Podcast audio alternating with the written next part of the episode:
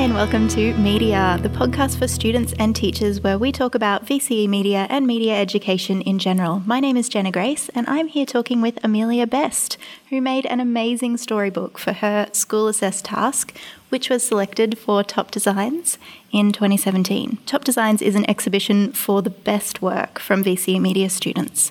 Thanks for joining us, Amelia. Oh, hi. Hi. so, Amelia, can you tell us a little bit about your storybook, Oscar and Pip's Incredible Trip? Um, it's a storybook about two polar bears who go on an adventure and meet new friends in Alaska. And I hand drew all the pictures, scanned the images, and then binded the book.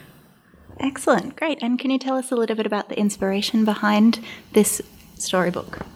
Um, well, I've always had an interest in illustration and like reading children's books. Um, I actually met Ronald Roland Harvey um, a couple of years ago, and he really inspired me to do illustration stuff. And I really like um, Alison Lester's illustrations as well.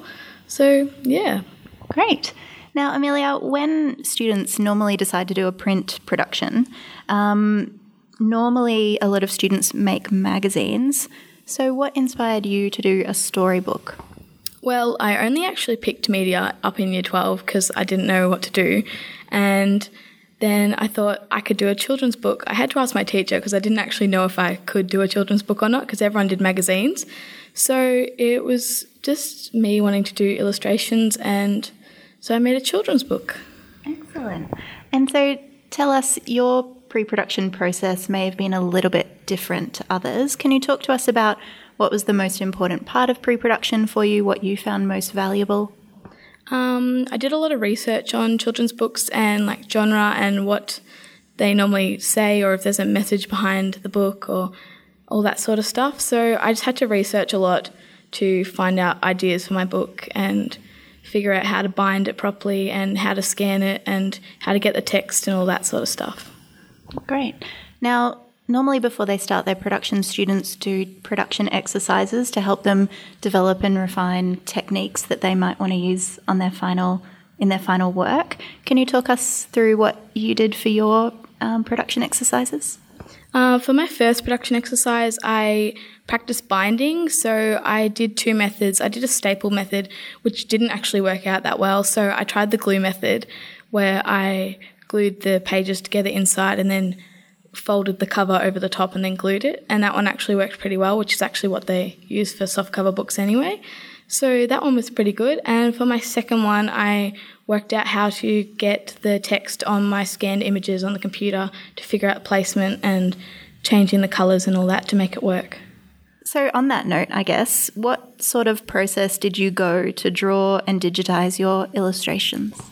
Um, I first did the storyboard to map out what picture and where the text would go on each page. Then I hand drew all the illustrations just on normal paper with normal pencils, and then scanned them on the, the computer using pages. And then I put the text on the top, adding like snow and details and changing the sharpness and contrast and that of the images to make it work better.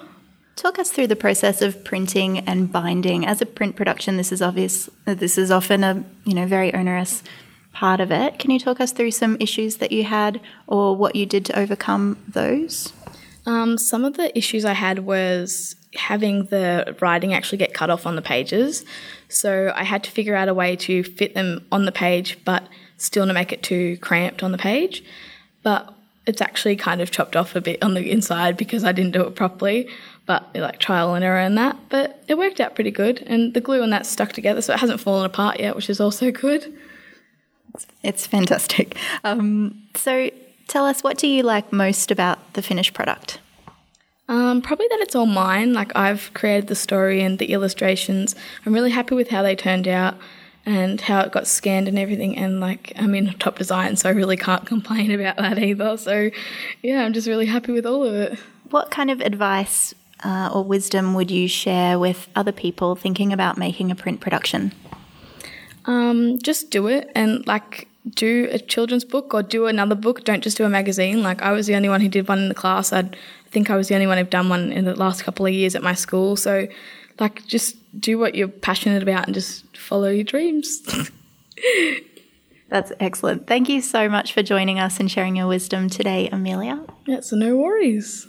Thank you so much for listening to this episode of Media. Thank you to Amelia for taking the time to talk to Jenna about the production of her picture storybook, Oscar and Pip's Incredible Trip.